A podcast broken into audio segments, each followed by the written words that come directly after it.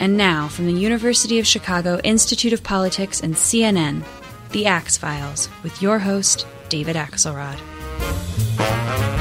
Early in Barack Obama's campaign for president, a French journalist showed up on the scene to cover the campaign and uh, became a real presence on the campaign trail.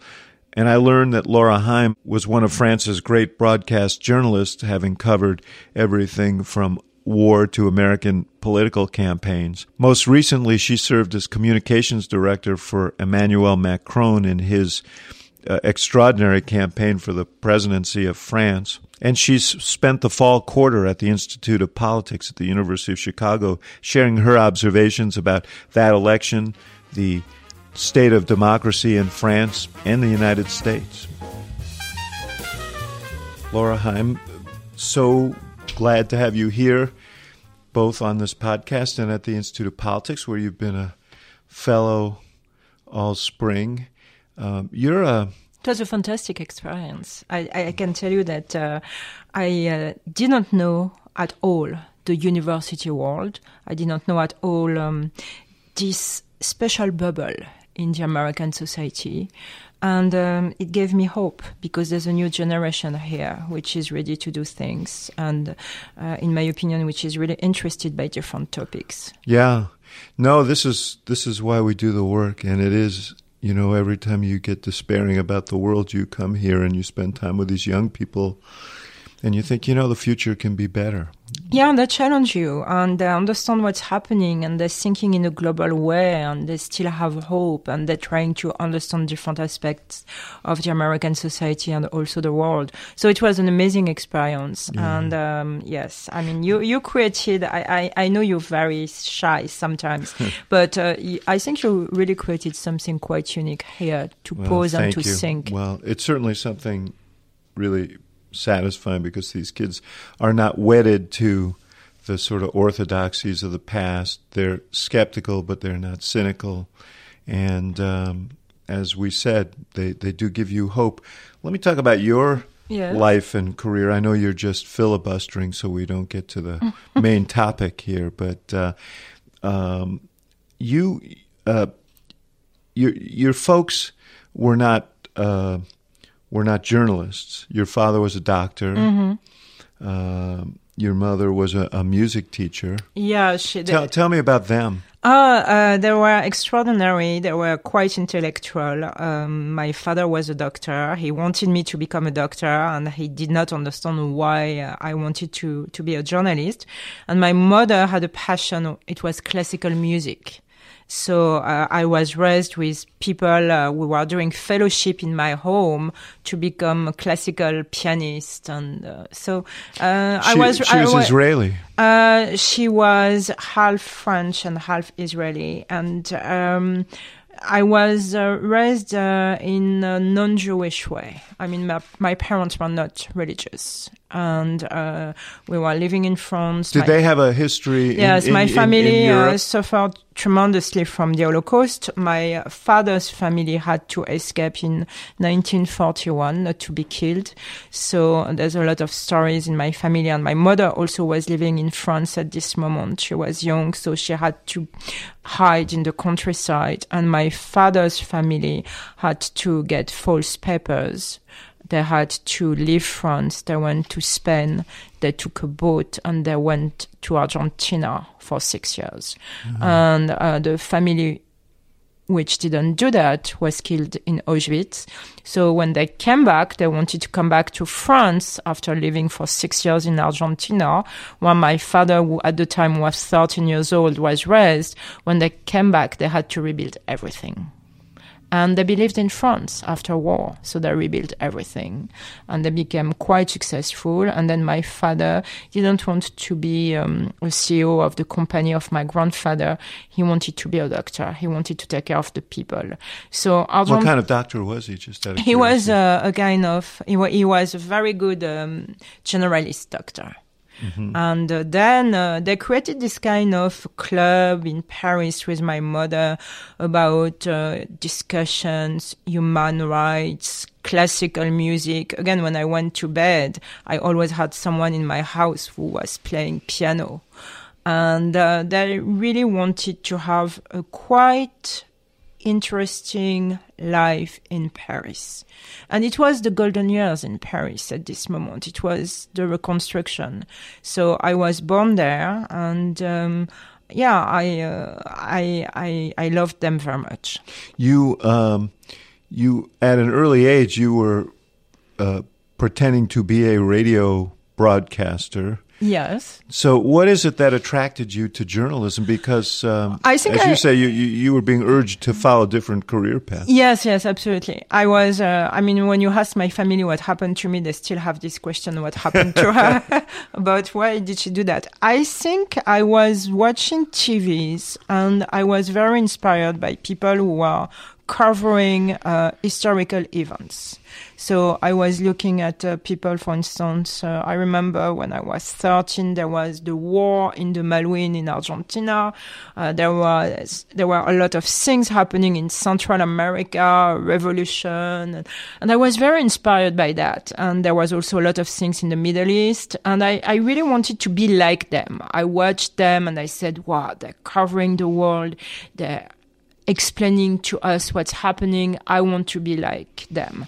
So I decided to um, do political school and uh, it was not for me. And I decided that, okay, I want to be on the field. So instead of going to school for a lot of years, why I'm not trying right away to be in a radio? And I convinced someone to hire me in a radio. I when was you were 17. what, 17 years yes. old. So, so you came from this highly educated Yes. family. That probably didn't sit well with them that you were going to drama. I, I, mean, my my mother was what's happening, and my father was.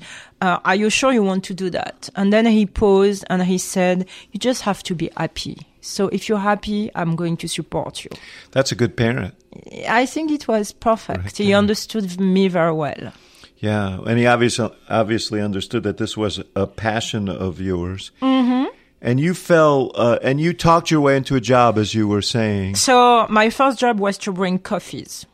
I did that for six months. I was bringing coffees to people all the times. I Uh-huh. was in a radio, and uh, they did. I was an intern. They didn't know what to do with me. I really ha- had an interview with someone, and they said, "Give me a, an internship for six months." And I was.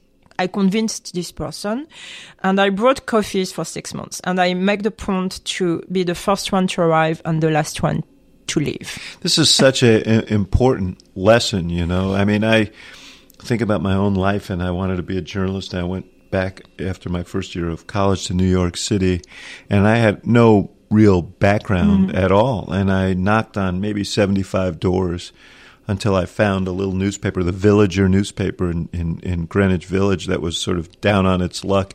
And they figured if they could hire me. They paid me fifty dollars a week to do mm-hmm. everything, mm-hmm. and I was willing to do everything. That it was a good deal, and I spent six months there, and it it was foundational. I mean, I learned so much Yeah. doing it. I learned a lot, and then I wanted a job, and I wanted to be a reporter.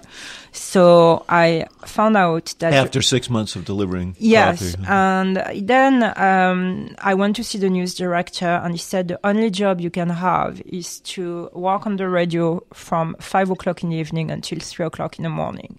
You have to remember, I was 18. I wanted to go to party, so to work five days a, week when you're 18, from five o'clock in the evening to three o'clock in the morning, it's no life. And I said, yeah, I'm going to do that. So I did that.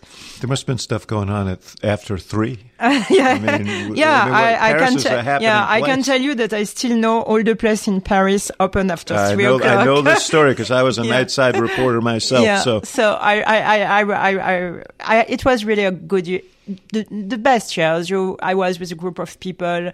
We all, we see each other since then. Uh, we, and we really worked hard and we were preparing what you're going to say. It's here, the morning show. So we were doing that. And then. you had you had some great mentors back then as well. Yeah, I think I worked hard and uh, I was very competitive and I was pushing the doors. Uh, uh, there was someone who told me when you put the foot in the door, it's really difficult after to uh, to close it. To close it. Yes. And I was a little bit known for that with sometimes critics. I was a woman, so I pushed also for me as a woman in the newsroom. And uh, it was absolutely fascinating. And I was really part of this machine. Then I noticed that uh, you have a lot of French holidays, you know, in France and journalists in France, they're taking holidays. They don't stop. So in the summer, it's holidays and the newsroom are empty. And when the newsroom are empty, when there's a big story happening, they're taking the interns or the young people. So I didn't go on holidays. I stayed in Paris and I did my first uh, exclusive in the middle of August. There was a very famous TV personality who was missing. He went to Africa and people uh, for three days were looking for him and they thought it was a kind of uh, promotion for himself to make think he was missing. And in fact he has been kidnapped and he was killed in africa. And mm. it was a big story. And i was right there. So then slowly but surely i made my way up and uh, i stayed in how the- old were you when you did that story? I was uh, 19 Mm-hmm. And then someone was uh, listening to me all the times during August, and uh, he he was the new owner, and uh, he lived in the United States. He was uh, fascinated by the United States. He was he's a very famous French journalist. His name is Philippe Labro. He's a writer, and he wanted to help young people. So when he was listening to me, he said, "How old is this woman and someone told him she's 19. So he said, I want to see her. So I had a meeting with him and he said, What do you want to do?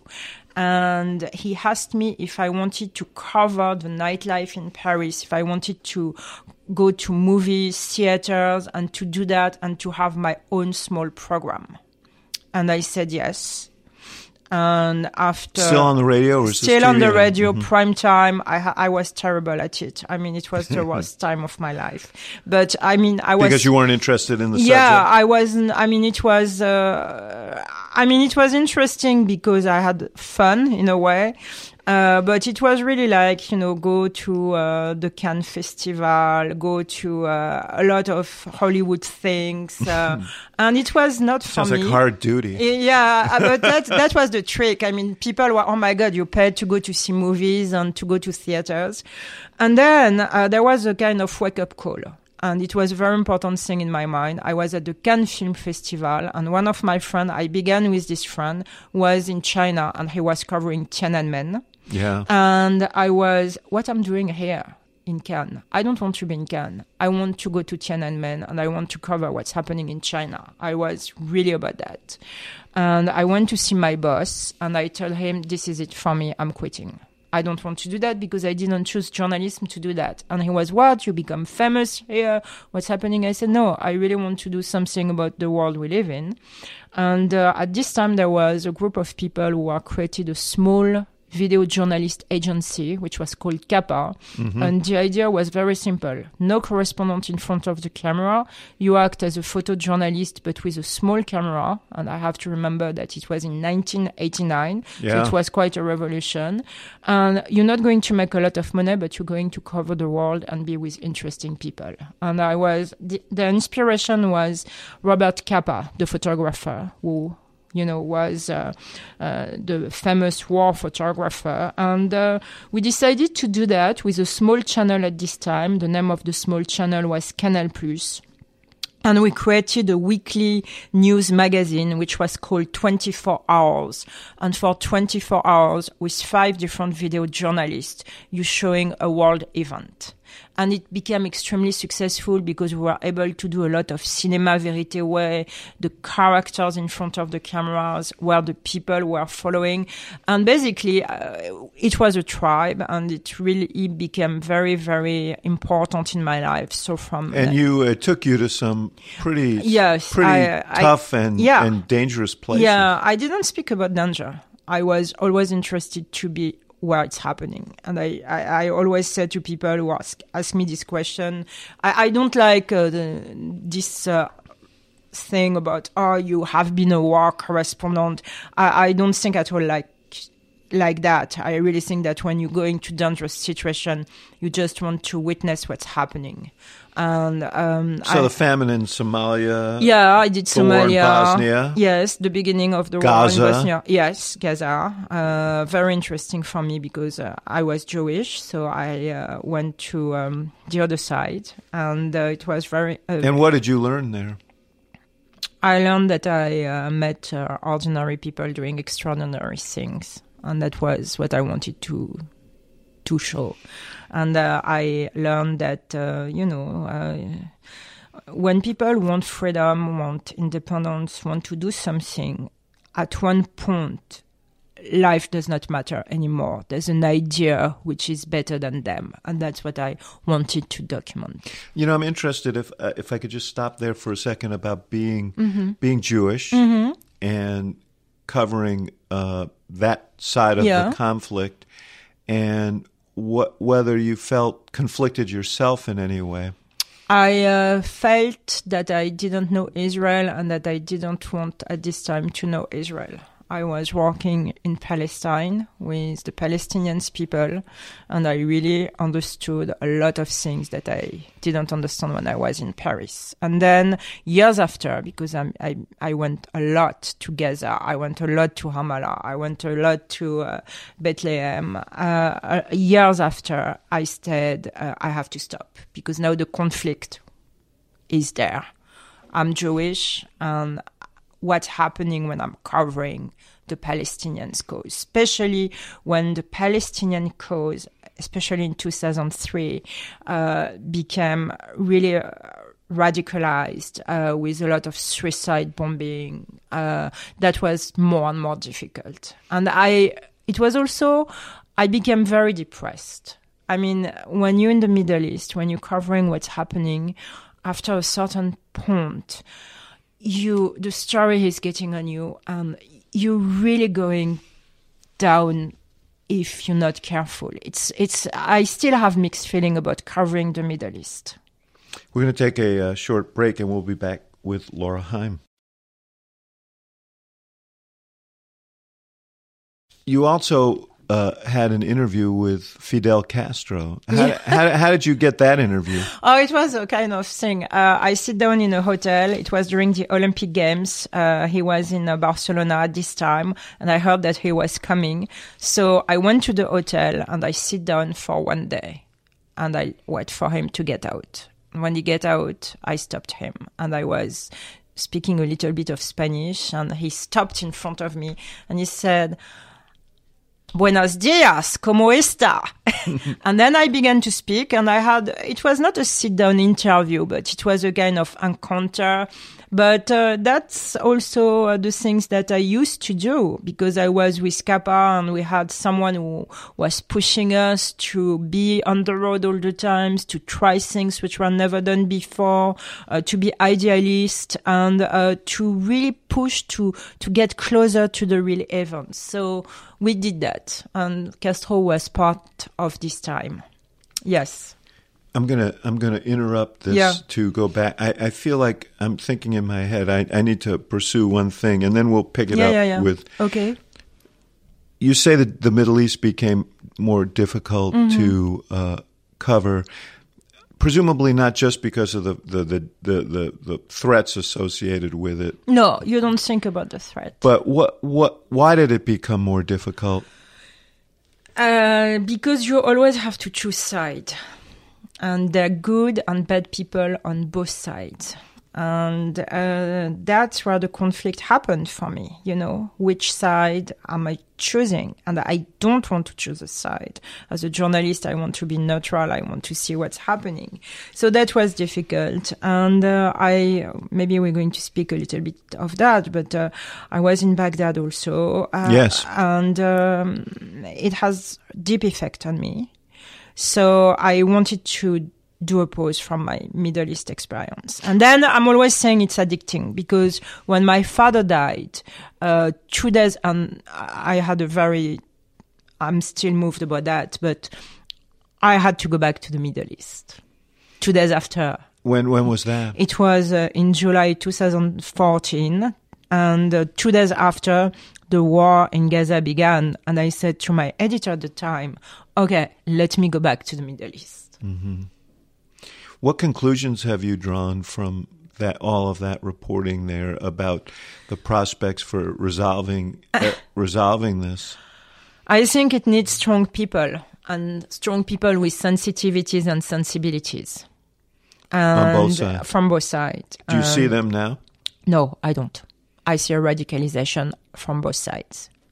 And I will always encourage people who are working in the Middle East to live the ordinary life on both sides. I did a documentary about uh, a Palestinian family and an Israeli family, and I was working at the time as a video journalist producer for 60 Minutes II. And um, I remember this story vividly. There were two women. One woman, her name was Rachel, she was 20 years old, and the other woman, her name was Ayat, she was also 20 years old. They really look similar. Rachel was living in Israel, Ayat was living in Palestine. And then one day, Ayat decided to blow herself up in a supermarket and she killed Rachel. Hmm. And I documented the families from both sides. And I follow them year after year after year. I went to see the mothers. I went to see the brothers. I wanted to understand those two women who looked like sisters. I think Newsweek did a cover on them. What happened to them and how at one point I think they have been in school together and suddenly boom one is killing the other they didn't know each other even if when they were a child they had been in school what happened to them and what was very interesting for me year after year is to see slowly but surely the radicalization of the two mothers I wanted the two mothers, I think five years after to met. It was impossible. Mm. And I told them, but you lost a daughter. You have to meet. That's how peace is going to begin and they never wanted to meet. Listening to you reminds me in, in 1994, I was with a group of Americans who uh, went to Israel and we met with uh, Yitzhak Rabin shortly mm-hmm. before he was killed. And uh, this was in the midst of the Oslo peace process. And someone in the group said, What will you tell the settlers who uh, will have to move if uh, you strike this deal?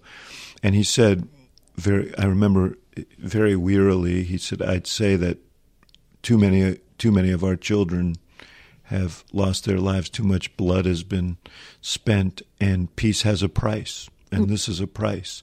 And it speaks to what you were saying. He was a leader, and you could sense it. Mm-hmm. And I've I've said this before, but I think when you consider the last hundred years of history, there probably wasn't a more destructive act than the uh, young Israeli who uh, who shot Rabin because I think that that was the beginning of the big shift in Israel. Yes. And it still is, yes. with also the religion aspect happening at this moment.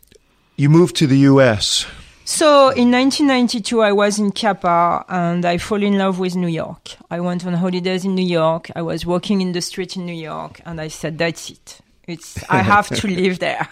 So uh, I came back to Paris and I said that to my family was what you're going to move back by this by this time, they're probably used to your yes uh, baffling big, decision making. Yeah, I had a big crisis with my mother about Sarajevo because when I came back from Sarajevo, my mother was in tears, telling me I didn't do a daughter to go to Sarajevo, and uh, it was very difficult. But because she was worried about she was extremely worried, and you have also to think about people who are so much worried about you when you're doing this type of work.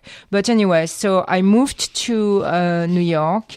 I decided to convince uh, Canal Plus, which was at the time, and Canal Plus for the American audience was uh, became very, very successful after in the United States.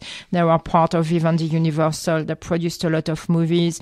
But at the time, it was like the beginning of HBO. And I decided to uh, convince my boss to uh, create uh, a first uh, office in the United States in New York. And he looked at me, he said, okay, for three months.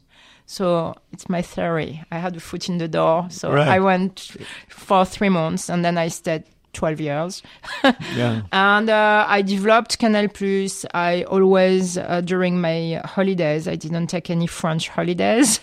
I was really living the New York way. And I always made the point to do two documentaries about important issues when I was in New York. So I did a lot of documentaries for CAPA, and I was also uh, in New York.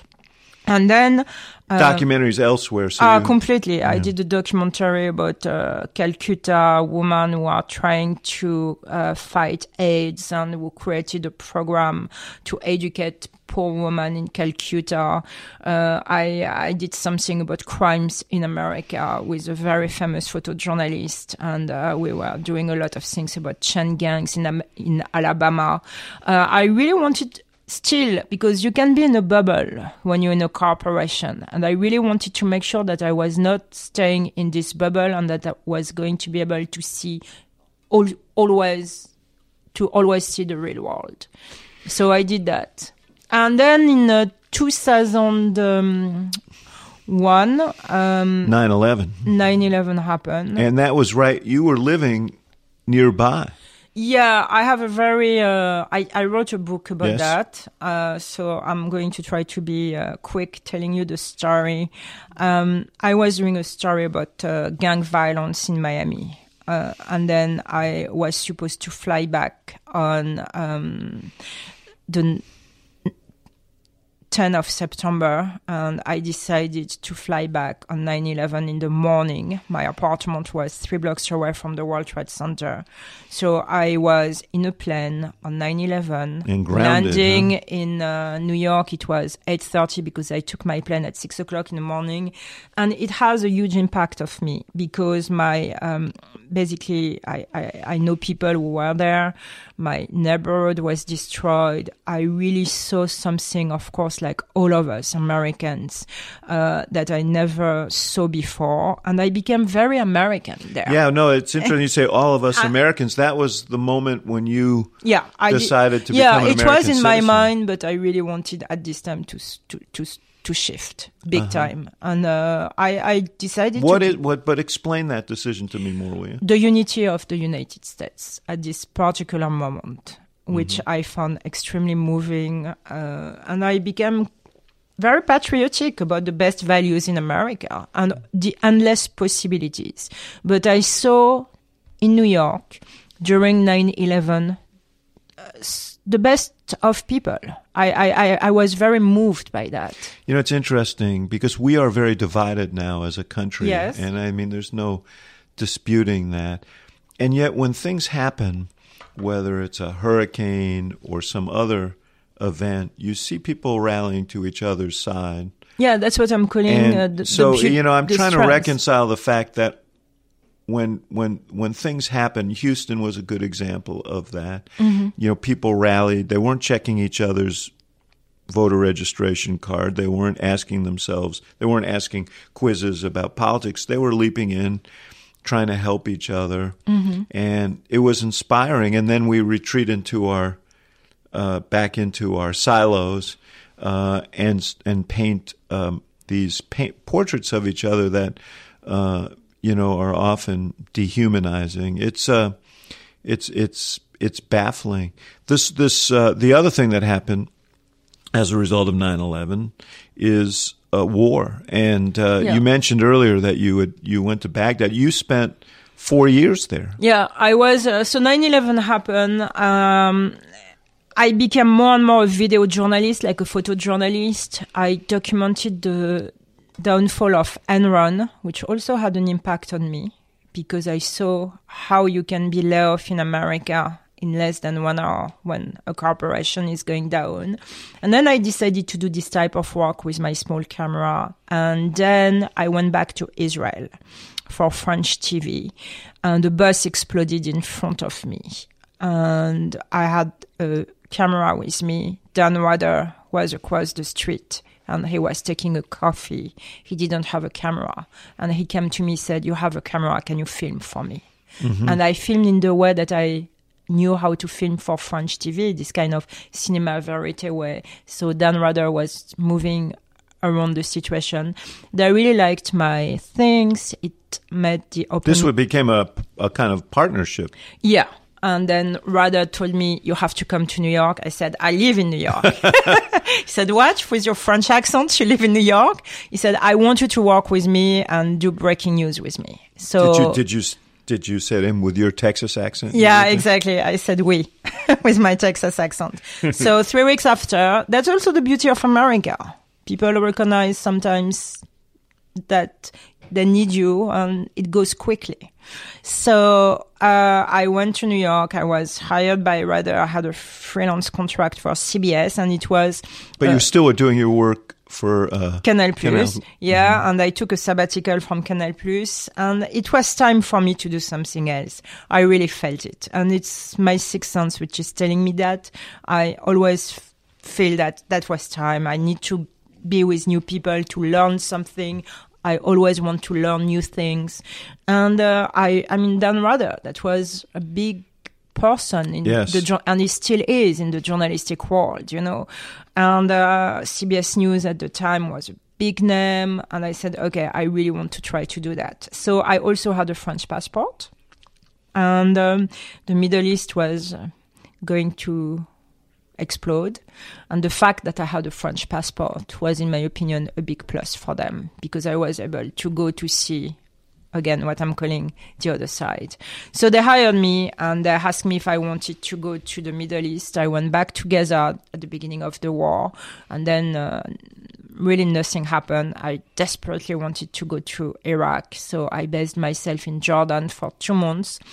And uh, I can tell you that um, it was really hard for me to get a visa. I sit down in the Jordan embassy for two days and two nights waiting for the visa. So they uh, finally wanted. They were so desperate to get rid of you. they yeah, gave it to and you. I mean, at the end, the, I, I, I, I wish I could have his name. The, the guy came and he said, "You know, we're closing the Iraqi embassy in Jordan.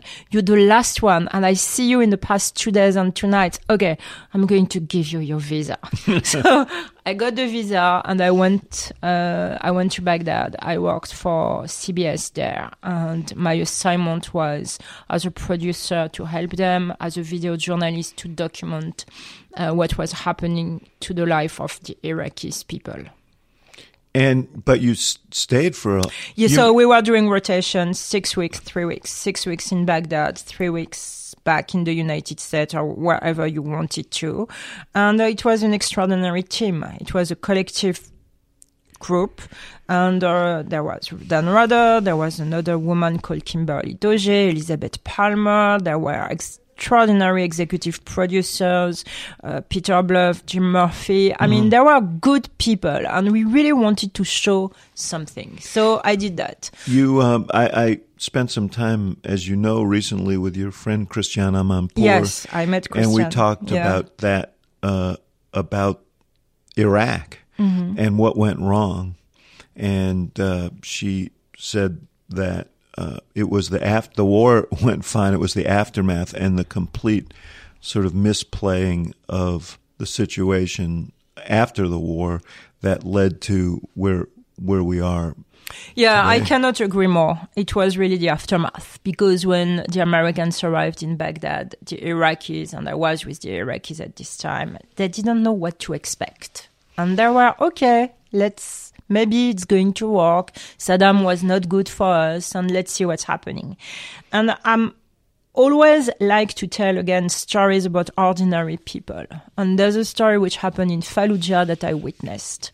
Uh, in the July, July 2003 in Fallujah, there were, the American troops were there and the Iraqis wanted to talk to them. And they were doing a big lunch, you know, the Arabic lunch. And I remember that the tribal leaders it took them one week to prepare what they called the meshwi. And they wanted the Americans to have a good meshwi. And when the American troops arrived, someone, it was probably in the first minute of the discussion, he said, Can I have a Coca Cola? And the level of trust was over from before the discussion began. I mean, it's everything was wrong with this sentence. It was something that you don't do in the Middle East, you know, the importance of having a coffee, the importance of sitting down. So I witnessed a lot of things happening like that. There were more and more troops acting this way. They didn't know what to do. There were also political decisions which were made by Paul Bremer at this Yeah. time. And it was completely over in less than six months. So the aftermath was not thought, Yeah, definitely. that's the um, what I learned in my brief uh, experience in government was the question that isn't often asked, and the one that is most important is what's next. You know, Exactly. and it wasn't asked there. I came to know you in uh, 2008 Yeah. So uh, on the Obama campaign. I remember the sweater you had in Iowa.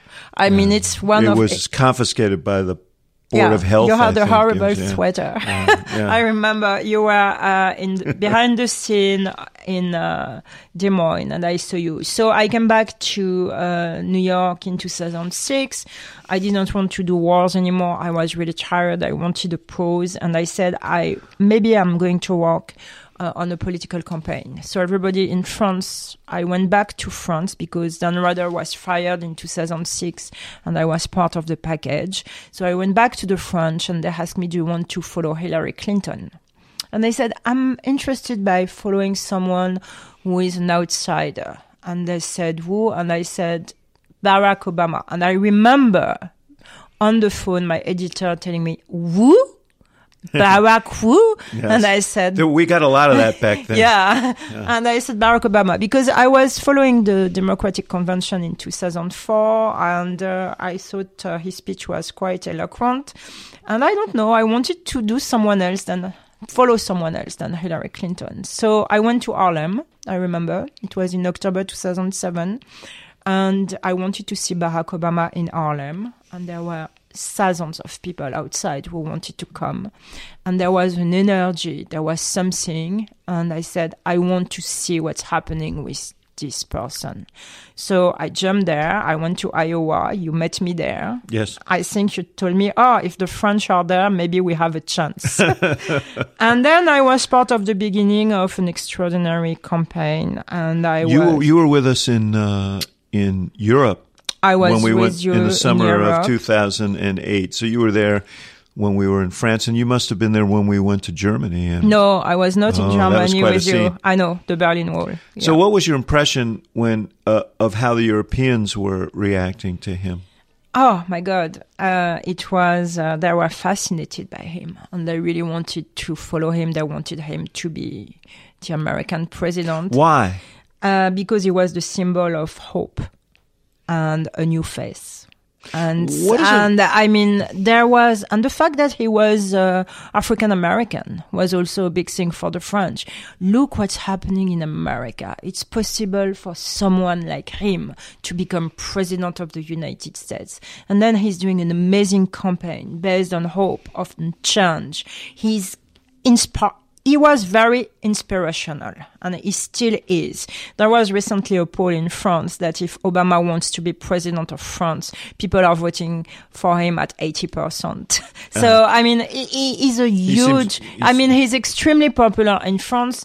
Uh, and it was not only the campaign, it was the energy, it was the civil society that you saw there after there in the s- reports. And a country which is switching and a country which is pushing for someone new.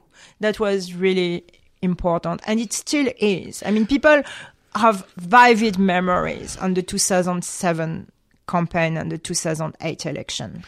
Uh, explain uh, what America. I, I think Americans don't uh, perceive necessarily uh, completely what the role of our country is in the rest of the world. I will say that the rest of the world is speaking about America when America doesn't speak at all about the rest of the world. So when there's a presidential campaign happening uh, in France, people are following that closely. Each night, each morning in the news, you have at least one or two reports about the contenders. People at this time knew John McCain, they knew Barack Obama, they knew you. I mean, every they're really interested by American politics because they think that America is still a big country in the world and that they have to pay attention to what's happening in this democracy. What uh, what's the mood now? Depressed, worried. What's happening? Uh, are you still uh, the first uh, power in the world? What's going to happen with Donald Trump? If you go to France and if you have a discussion with uh, French people, they're going to ask you two questions. They're going to ask you, what's happening with Trump? Is he crazy? Is he going to be impeached? And then when you speak about Obama, they're going also to ask you a question about President Obama, which is what happened in Syria. Uh, in Syria, Yes. and his decisions Yes, absolutely. This is a, a big question for the French people. Uh, what happened with him and his decision regarding Syria? Because then it has a direct effect. because of the migration. Absolutely. Yeah, Yeah. you've uh, covered several terrorist attacks Mm-hmm. in France. Uh, Not in. I was living in the U.S., but, but uh, you were yeah. you went back when For, the Jewish uh, school was attacked in Toulouse. No, I was in the US, but you- uh, I followed that very closely because uh, I was always, and I'm still interested by uh, the radicalization. I mean, I think uh, our daily life is forever, has forever changed. You also commented from the U.S. yes, on, on, on the, the, Charlie. Hebdo. Yeah, Charlie Hebdo and on the Bataclan. Yes, because my friends were there. You know, I worked with a lot of young people, and uh, my brother lived in this neighborhood, and the Bataclan was. Uh, the, I don't like to do the comparison, but uh, it was the 9/11 of France. And um, it was a very tragic event. And you know, for instance, uh, it happened on November 13. It was two years ago. And uh, a few days ago, uh, President Macron went on the site, and uh, all the French people were extremely moved. And me, I was extremely moved, but nobody was talking about that in the United States. That the Bataclan attacks happened two years ago. And these attacks have uh, France has felt uh, a heavy blow of that. Obviously, the the British have, but these attacks are happening around Europe. What impact has this had on uh, on the politics of Europe? It has a huge impact because it's in our daily life.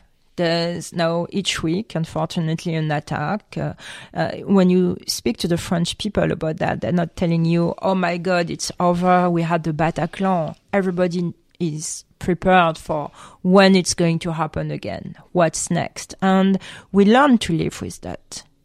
And it has a big impact also on the debates inside the French political life because you can play a lot with terrorism, you can play a lot with the fear of people, and this is quite dangerous. And politicians, in my opinion, have to be extremely careful when they're exploiting the fear factor. We're going to take an, another break, and we'll be right back with Laura Haim.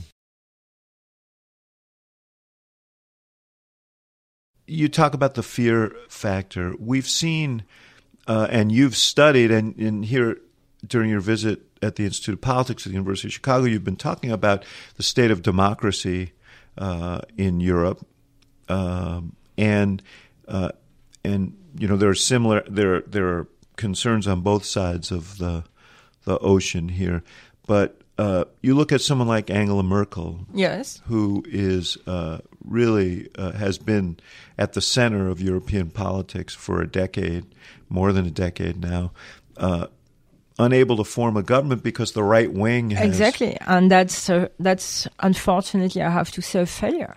I mean, people are afraid, and when they're afraid, they go to the people who are saying what they want to hear. They're going to uh, what uh, people, uh, the populists, know. That they know really well how to do that. The exploitation of the fear factor, the exploitation of, look, he's coming to your country. He's going to be bad. He's going to do bad things. He's going to blow himself up. He's going to take your job. And when you, you're looking at this moment in Europe, at the populist movement, not only in Germany with the far right, but also, for instance, in Poland. Last week in Poland, mm-hmm. there was a demonstration with more than 60,000 people uh, for the white Poland. You know, it's happening all over. And this is very, very scary because Europe has to be extremely strong together, united to fight that. And I always come back to the notion of education and to the notion of what is our responsibility when we're explaining something to people.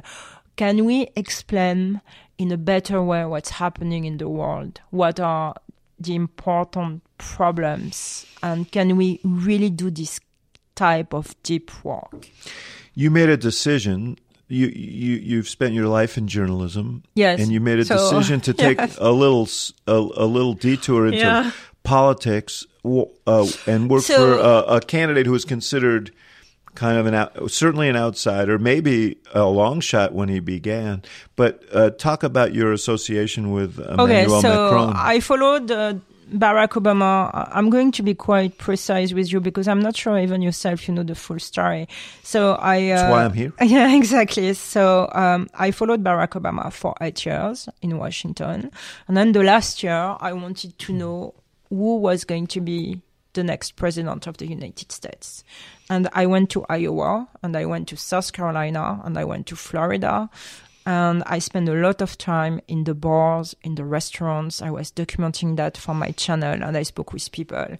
And there was always a name coming back Trump. And I was, what?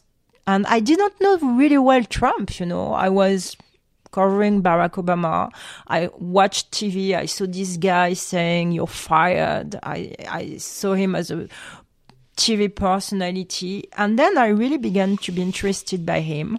I followed his activities in New York as a businessman. And in April 2015, on French TV, I was questioned and I said uh, Donald Trump might become president of the United States and I had a lot of fights with very powerful people. Wish you'd give me a call. You could have saved yeah, me a lot of trouble there. But. No, but I and uh, I went. Uh, I can tell you the story that I never said before. But uh, in the summer of 2015, I was invited in the Hamptons, and uh, someone, um, a very famous person, I, I, I, can give his name, the founder of Doctors Without Borders, Bernard Kouchner, asked me, "Who do you think is going to be president?" I said, "Trump has a big chance," and we had a terrible fight like screaming. He was screaming at me, You're crazy. You live too long here. And then I had a fight with my editors because I wanted a budget to cover Trump. I wanted to do a book about Trump, and the publisher declined, saying, You're crazy. You have been for too long in America. I remember the quote. And then finally, the Canal Plus people said, Okay, we're going to give her a budget. And I covered Trump for one year. I felt that he was coming to the United States to the political life. Because I'm not talking about his ideas, I'm talking about the way he was doing a campaign. He understood something inside the American society that very few people understood, and it's the desire of the middle class and he was exploiting that in a very clever way. And I think people are saying, especially in France, he's stupid, he doesn't know what he does, this guy. And I always said, he's not stupid. He knows exactly how to do a good campaign. So I was quite known for that. So uh, how let me just stop you for a second and say how much do you recognize in some of these uh, populist, uh, nationalist movements around Europe. How much do you see intimations of what you what Trump has done and I continues to Marine. Le Pen, the, when she was running a campaign, well, it's very much inspired by yes, in, Marine in Le Pen in France, uh, the, the, the leader of uh, the National Front. She was extremely uh, inspired by uh, by Trump. She wanted to be Trump woman. She did a campaign like Trump did, but I mean, France is not the United States. So the populist message is very simple. It's a formula. You know, you go on stage, you have a lot of personalities you're saying, I'm not a traditional politician. Uh, you're playing a lot with the cameras and with the crowd. Uh, you make sure that in each event something unusual happened. Uh, you're doing a kind of political meeting like you're doing a kind of uh, game. Uh, you don't uh, develop uh, precise ideas. You have two or three good formulas. You make people laugh, and then that's it. You So, so why? So we were getting up to Macron and your decision. to So then, um, my channel at the end of the Donald Trump campaign, um, my channel was my news division was completely destroyed because a new CEO came and said we want to do entertainment. We do not want to do serious news anymore. And it is an important element because we fought. We went on strike. You know, the French people love to strike. and we uh, decided to go to the streets and to have uh, words saying, we're going to die, but we're going to die by defending serious journalism. And I was doing the Trump campaign at the time. I was deeply affected by that. At the end of the Trump campaign, I had to uh, film with my cell phone the Trump events. Uh, and uh, I, uh, of course, I was with uh, my coworkers uh, defending serious journalism. So after the presidential campaign, after eight years in Washington, I wanted a pause. I came back to Paris. I wanted really a pause because, of course, uh, against uh, the big corporation which wanted to do ratings and entertainment, we lost. So uh, the news division was completely killed. And uh, I said, that's it. I, I really have to think about what's happening. I went to Paris, you know, in the beginning of December, and I watched on my bed Macron on TV. It was uh, a meeting which is called the Porte de Versailles meeting because suddenly Macron is on stage and he's screaming, but really screaming, I'm going to change things. I'm going to be president. I'm going to do things. And he had passion. And I said, this guy, he's going to be president. I picked up the phone and I uh, called his team and I said, listen, they told me, you want an interview? I said, no, I don't want an interview. You know what happened in my news channel. I just want to see how I can help you. I have some experience in America. Do you think I can have an appointment with him just to speak about what he wants to do? And then I had my appointment two days after and uh, we spoke for 35 minutes. It was last year and uh, yeah, I uh, met him uh, in his office. His wife was there, and uh, I told him, "Listen, I think you're going to become president." And he said, "What?" I said, "I really think you have a chance to become president of France because you're coming at the right moment." And I also saw a light in his eyes, and you probably saw that.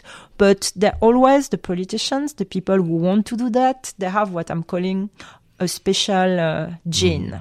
if they're, if they're successful. Yeah, but even in the in the fight, they want to do it, and sometimes you can see that people want to do it for s- something else than their own egos. They really want to transform a society. And did you sense that from him? Absolutely, right away. I felt it. Because he seems like a terribly ambitious person. Yeah, but ambitious, in my opinion, is part of you know when you want to become president, you have to be ambitious. Of course, yeah. and uh, I saw that he was young, he had a lot of energy.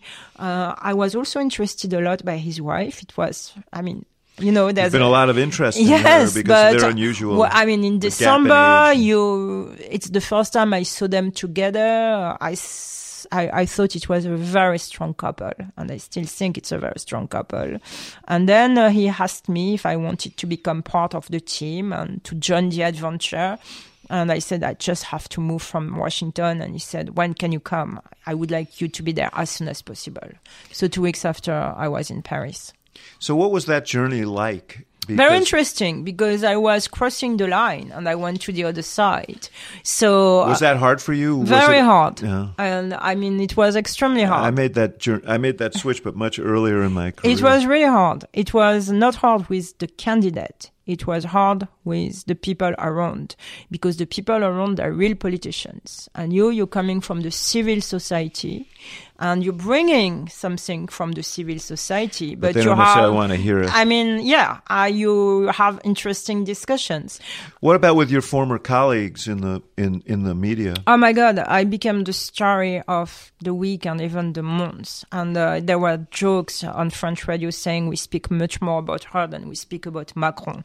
so it was they- good but- for Macron because, I mean, the thing which was good for Macron was the ability to show that he was able to capture uh, people from the civil society. There was me. There was a very, very strong economic advisor. His name is Jean Pisani-Ferry, was very reliable, very serious, and he came at the right time. And each day in January, Macron announced someone coming from the civil society joining En Marche. And you have to remember, it's not America, it's France. Traditional parties. Yes, uh, he created his own movement. So he created his movement and he was able to show, okay, at En Marche, we're able to have people from the civil society joining us. Uh, what I what, what I was wondering about though was did you was there any cynicism on the part of your colleagues that you had somehow sold out or that you yes were, of that course you you, you uh, the, yeah. traded in your objectivity? Uh, no, it was not cynicism. It's, it was why did you do that? I mean, that was the question. You're a serious journalist. You have been through a lot. You're respected. Why do you cross the line? Because it's not like in America. When you cross the line in France, you're crossing the line. And I said, uh, because uh, maybe I have been disappointed by the kind of journalism I wanted to do. And that was my motivation. I mean, what do I want to do as a journalist? Do I want to do serious issues or do I want to do two minutes clip mm-hmm. about an Hollywood star? And I think it was the time for me to switch to do something still serious about, you know, a society and to see the other side. I thought, and I'm very American on that because uh, I have this debate in France and I'm always saying, I think in one life you can have multiple lives. And I defend this idea. Uh, yeah. You, uh, you, but you didn't accept a position in the government. You could have. Yeah. And you, and you decided not to. So having made the switch, when uh, because I, governing, you didn't you didn't no, want to do because I think that you have two times uh, you have the campaign and you have the government aspect. And I was not sure, and I had this discussion uh, with uh, the president. I was not sure that I was going to be able to function inside the government. Mm-hmm. And I. Well, uh, journalists by nature are iconoclasts. They're challenging authority, challenging institutions. It's yes. a tough adjustment to move inside of government. Yeah, and I always want to be critical, and I also wanted to make sure that I was going to be accepted by the team. And uh, I think uh, at one point uh, I did a campaign, and for me it was time to go back to there the US. There also was the issue of your uh, dual citizenship. That's I that have was... an American passport, so uh, when you have an American passport and when you have a French passport, I think one day you have to choose which country you prefer. And you did. I came back to Chicago. Yes, and we, we were happy. We're happy to have you. Um, uh, talk for a couple of minutes about Macron, where he is now. I mean, he seems to have uh, ambitions to be a force for the reconciliation of Europe. He's clearly trying to reform some of the institutions of France, uh, and these are major lifts. Uh, how do you think he's doing? I think he's going very quickly and that's part of his strength, in my opinion, and his uh, ambition. Uh, he definitely wants to reform France in a unusual aspect, and I'm saying that Macron is now the new CEO of France. Uh, he really wants to change everything. He's trying. Uh, he he did a lot of things in less than six months. Uh, people, uh, when he was elected, said in France, everybody is going to be in the street. The unions are going to demonstrate. It's going to be a new French revolution in the fall. It didn't happen. So he already did a lot of changes uh, about, he did a law to moralize the political life. He uh, did some executive orders about uh, how the working system is operating in France when you're a company, how you can be more flexible, how you can fire more people, how you can hire more people. So he, he's doing a lot of things which have never been done before. He has a very good image all over the world. He's trying to be a key player on the international scene. So that's the positive thing. So I saw internally his approval rating so is around 40, I, I, in the low 40s. Yeah, but I will say that it's a difficult country to change. And uh, due to the fact now I'm outside and I have my freedom of speech, uh, I will say that uh, you have to be careful about two fronts because you have a front which is ready to move on, which understands the globalization, which uh, really want to create companies and which is extraordinary. And then that's you his base. That's his base and other people also. And you have another France, which is you know, attached to other things. It doesn't mean good or bad. But for instance, when uh, you are 55 years old, you maybe do not have the energy to create another company and to go back to the beginning or to move to another city. And this second France, he has to be careful with them. That's my feeling. That's of course there's another parallel there with the United States because that is the that is the core of the Trump constituency when you say make America great again. That really resonates with these 55 year olds who aren't going to or, or, don't want to retrain and move and yeah so uh, macron has a way during the campaign he was talking about that and he said we're going to do formation so if you're losing your job at 40 or 45 years old there will be a special program which will be put in which we, which will be in place to teach you another job.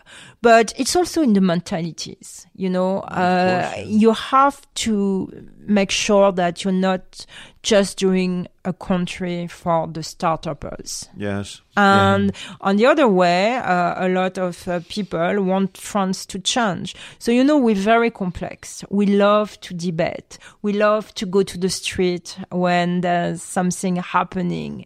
Uh, the French people love to have long intellectual discussions. For instance, during the campaign in France, I was mesmerized when I arrived to see how a French campaign is happening compared to an American campaign. Because you cannot do a stump speech. You know, in America, the candidates are doing 22 yes. minute speech. Macron, his speech was for two hours, 30 minutes. Yeah. And sometimes we had to tell him, it's too long. You cannot do that. And he said, I need to do those type of speeches because the French people love substance. And it's true. The French, they love substance. They take politics very seriously and they like when someone is explaining to them for two hours what he wants yeah, to do. Two and a half hours could be substance abuse. I don't know. No, no, no. It was very good. I mean, when you speak about important issues, you know, uh, it's like uh, what's happening in uh, the TV world. I mean, we had different laws in France. We have the principle of equality. Like uh, the last two weeks of the French presidential campaign, each candidate by law has the same amount of time on TV mm-hmm. and on radio, which as you know, didn't happen in the United States. But right. the French people and the French system are taking very seriously their responsibilities about democracy. Last thing, because uh, I'd be remiss if I didn't ask. Everybody here was sort of fascinated by the world's. You talk about long speeches. We also saw the, the world's longest handshake between yeah. Macron and Trump. I was not in the room when it happened, but I can tell you, knowing uh, Emmanuel Macron, that it was not at all prepared. I think it was like a moment in which Donald Trump took his hand. There were a lot of photographers. And don't forget, Emmanuel Macron is 39 years old. He's young. So sometimes, you know, yes, he's doing a handshake and he doesn't know how, in which direction it's going to go. And then the press is speaking about the handshake. But uh, I really think that in a more serious way, for Emmanuel Macron from the beginning, the relation between the United States and France is extremely important. So he's gonna he's going to try and work with Trump. They they have Absolutely. probably a better relationship from a distance than Trump has with a lot of other traditional American allies.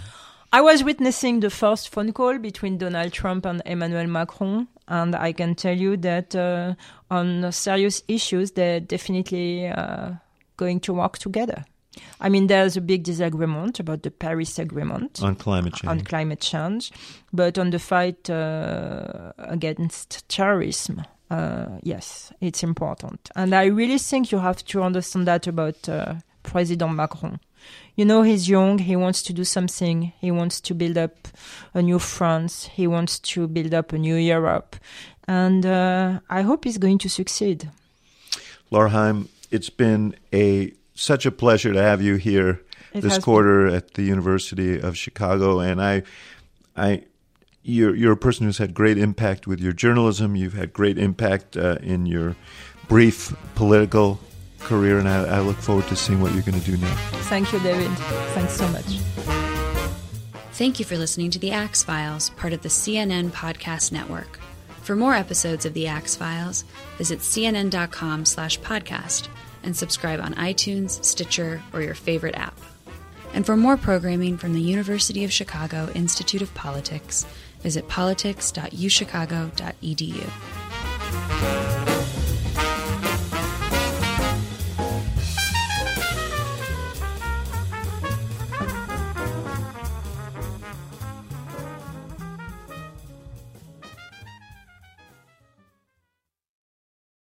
Quality sleep is essential, and that's why the Sleep Number Smart Bed is designed for your ever evolving sleep needs. So you can choose what's right for you whenever you like. Need a bed that's firmer or softer on either side? Helps you sleep at a comfortable temperature, quiets their snores. Sleep Number does that. Sleep better together. JD Power ranks Sleep Number number 1 in customer satisfaction with mattresses purchased in-store. And now, save 50% on Sleep Number limited edition smart beds for a limited time. For JD Power 2023 award information, visit jdpower.com/awards. Only at Sleep Number stores or sleepnumber.com.